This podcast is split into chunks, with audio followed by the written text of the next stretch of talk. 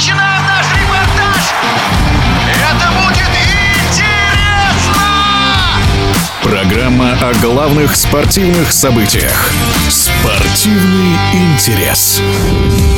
Двойного успеха у российских теннисных сборных не было долгих 14 лет. Выиграть и Кубок Дэвиса, и Кубок Билли Джин Кинг очень приятно. Вот эти победы одинаково ожидаемые или от женской сборной успеха в меньшей степени ожидали. В нашем эфире двукратная обладательница Кубка Федерации, полуфиналистка US Open Анна Чеквитадзе.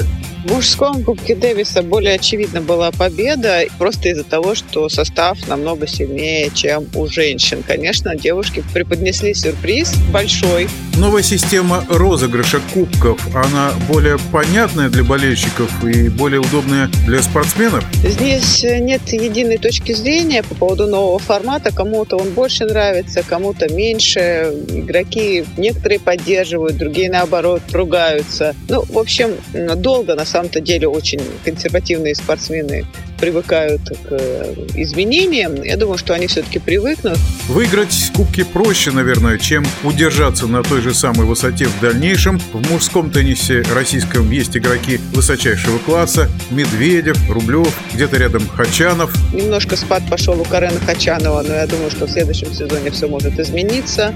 Рублеву нужно удержать как минимум свои позиции, так же, как и Медведеву. Ставки очень высоки, высокая конкуренция также.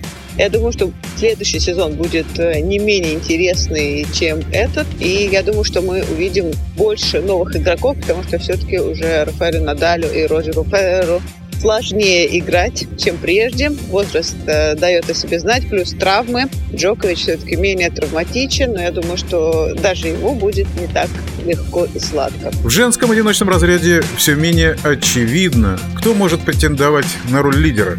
У девушек Настя Павличенкова близка к первой десятке как никогда. Плюс ко всему, ей только в середине сезона нужно будет подтверждать очки на Ролан Гарос, поэтому я думаю, что она сможет войти в десятку в следующем сезоне. Ну, конечно, потом уже в середине будет э, сложно подтверждать эти очки, набранные в Париже.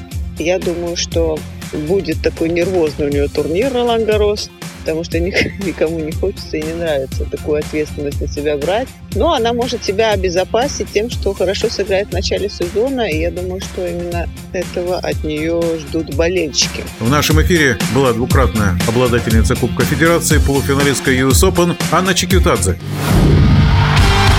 Спортивный интерес.